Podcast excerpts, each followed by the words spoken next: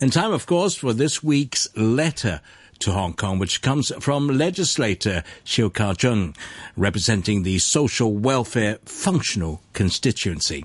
The following program is a personal view program. Dear young people of Hong Kong, at the beginning of a new year, all media has been busy in reviewing the main political and economic news in the past 12 months. I wonder if you did a similar annual review. As a teacher and a social worker, my heart was broken in 2016 as a result of the suicide of 38 young people in Hong Kong. You may have noticed that such suicides were reported gradually in the local media since March last year. In response to such situation, the government set up the committee to prevent student suicide, which consists of students and many different professionals. The aims of the committee is to understand and analyze the reasons why young people commit suicide and make recommendations on how to prevent it. The committee was also tasked to organize community-based seminar workshop for teachers, produce toolkits, and to provide support service in order to escalate the preventive measures. I have also established a civil alliance for student suicide prevention. I believe that to respect life, one has been learned to respect those who are dying.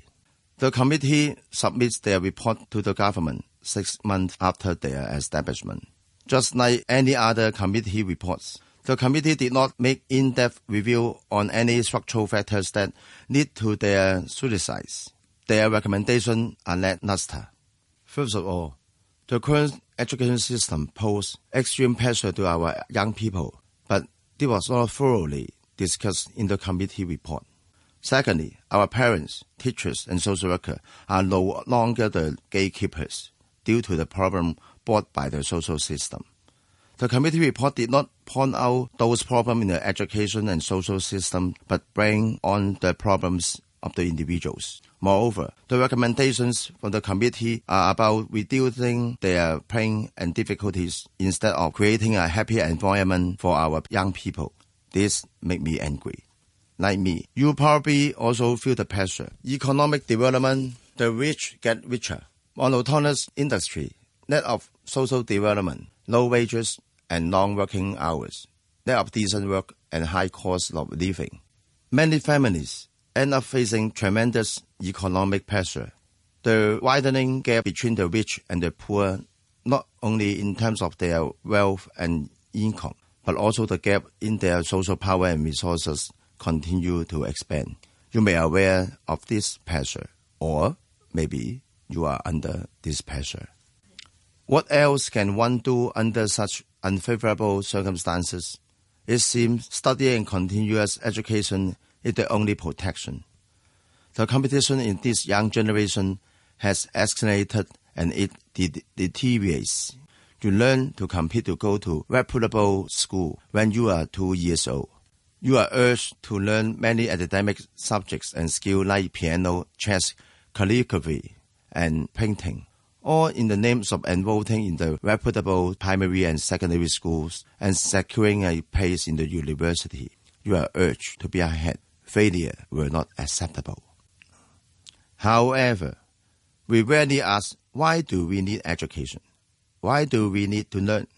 Education and learning become the servant of economic development.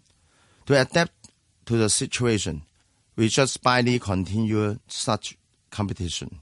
How many young people are being get by this competition and pragmatism? How many young people dare to pursue their dream in current social system?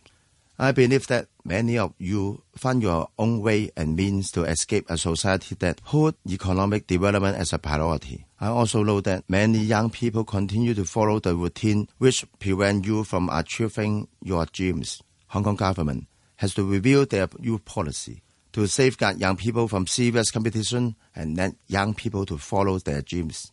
The 38 students took their life as a silent protest against the current systems this young life urged me to do something. The incompetent responses from the government only reflect its unwillingness to turn the tide. On January 7, during the meeting of National Education Panel, I chose to read out the day that our young people commit their suicide. I named the day one by one. From January 4, 2016 to December 19, 2016. I hope that this day continue to echo in each meeting room in Nashville and remind us what had happened to these young people who left us too early, too soon. May they rest in peace. Yours, Xiao Jun.